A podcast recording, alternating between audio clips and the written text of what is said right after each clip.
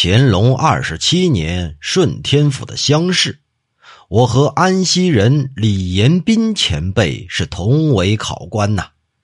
我们两个闲聊，聊着聊着呀，就说起了老虎。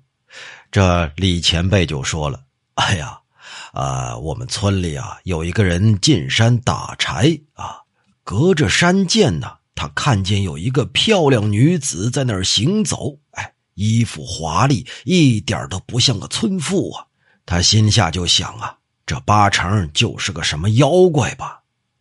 砍柴的那个人呢，就躲在草丛里，悄悄的看那个女子到底要往哪儿去。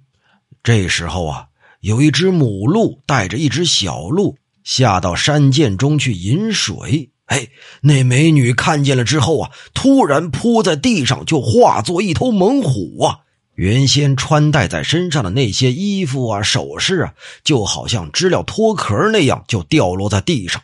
只见那头猛虎直冲过去，抓住两只鹿就给吃掉了。只一会儿功夫，那只猛虎又变回了美女的样子。整理了一下衣服首饰，然后啊，就袅袅婷婷的顺着山路走远了。那美女在溪边照着自己的影子，哎呀，那姿态真的是妖媚无比，真是让人难以想象啊！片刻之前，她还是一只猛虎啊！听了这个故事，秦建全前辈就说了：“猛虎吃人固然不假。”可这妖媚女子迷惑人，那害人的本性也是一样啊，只不过他没有变出老虎的形状而已。